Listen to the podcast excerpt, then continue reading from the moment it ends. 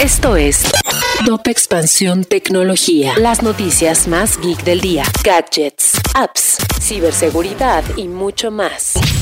Soy Ginger Yabur y este miércoles 5 de octubre te traigo tu dosis de noticias geek. Tecnología. India o China, la competencia de producción de iPhones se hace cada vez más competitiva, pues en cinco meses la exportación del iPhone desde la India generó más de mil millones de dólares y se espera que en un año alcance los dos mil millones de dólares. Cada vez estamos más cerca a que el puerto USB-C sea obligatorio en todos los smartphones. El tener distintos cargadores para cada tipo de teléfono es algo que no le parece al Parlamento Europeo y por esto aprobó la norma y solo falta que una instancia esté de acuerdo para que todas las empresas implementen este único método de carga. Lo malo es que hasta ahora solo aplicará en ese continente. ¿Y recuerda la pelea entre Elon Musk y Twitter? El empresario envió otra carta de oferta para comprar la red social a 54.20 dólares por acción, el mismo precio que propuso originalmente en abril antes de intentar retirarse del acuerdo. Si todo marcha como lo planeado, el empresario comprará la compañía por 44 mil millones de dólares.